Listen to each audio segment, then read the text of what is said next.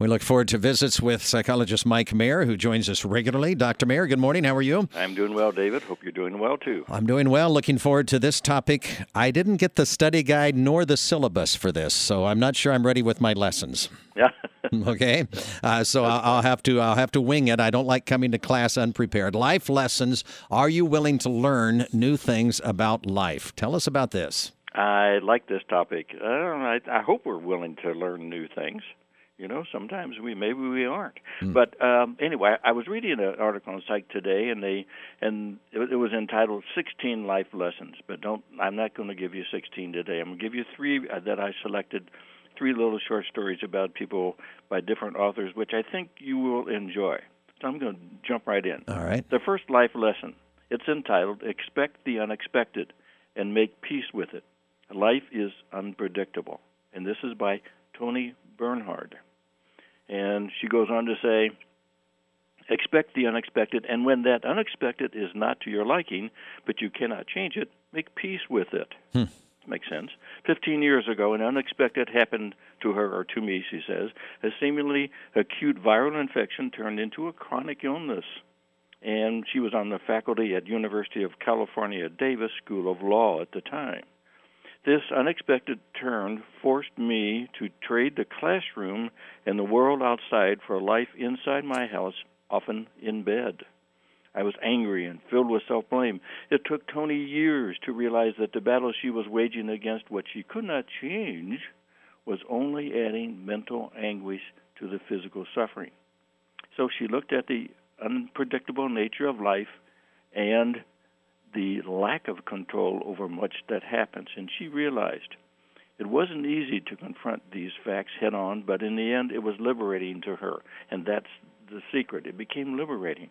It changed the focus of her attention from what her life had once been to how it was now. Mm. And this enabled her to build a new life.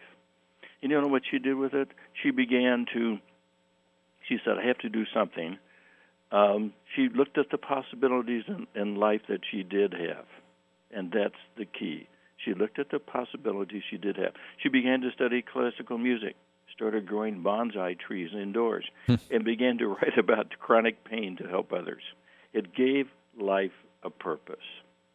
So that's oh, wow, wow. one life. Yeah, well, I, I, think I've already failed. And you might as well just go ahead and, and, and, dismiss me from the. That's a tough one because you know we hear people doing things like that, and we think, wow, their power and their resolve. You say, would I have that if I were in the same situation? Well, you'd hope so, but I mean, I unless you so. face that, you don't know. That's a tough one, though. That is really a good one. Yeah, and you know, and and I looked at that and I asked myself the same question. Mm-hmm. I mean, she really uh, put a lot into that and, and looked for a purpose in life. Yeah. Second one, okay, I like this one.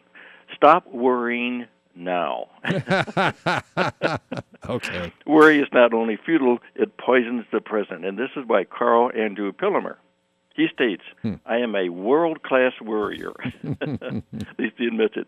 Give me some free mental space and I can fill it easily with concerns large and small.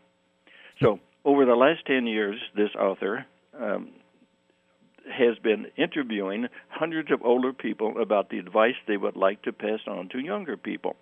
One question he asked was, What can young people do to avoid having uh, regrets in later years?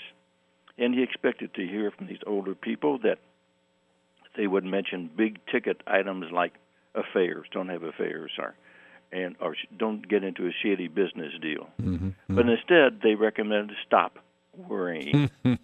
From the vantage point of late life, these older people felt that if given a do-over, they would like to have all the time back they spent poisoning the present mm-hmm. moment with fruitless rumination about the future. In their view, life is just too short to waste it by worrying about events we cannot control. Now, when the author starts down the rabbit hole of mindless rumination about problems big and small, he thinks of the 1,500 grandparents yelling at him worry waste your precious lifetime. so stop it. you got to listen to your grandparents. Oh my right. gosh, uh, that's cool. All right. That's, and the third one, don't just look, observe. Uh huh. Words are not necessarily enough for understanding, and this is by Joe Navarro. When Joe's family fled Cuba as exiles in 1959 and came to the United States, it was difficult for Joe not knowing English was a hindrance, but also a blessing, because it taught Joe to observe, not just to look, but to observe. Joe had many questions. Who likes me? Who will hurt me? Who should I avoid? What is too close when talking? What is too loud?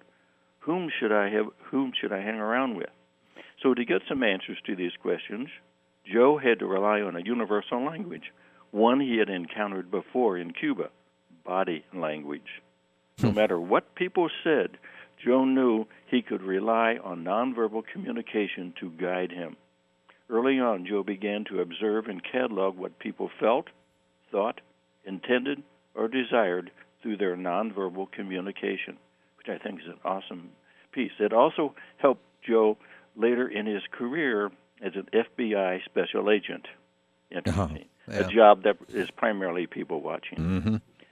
So with those, I think those those are good, and those have have a lot to tell us. Mm-hmm. And these are just a few, and many of us have life lessons. Yes. Do we listen to them and use them to make our personal life more fulfilling?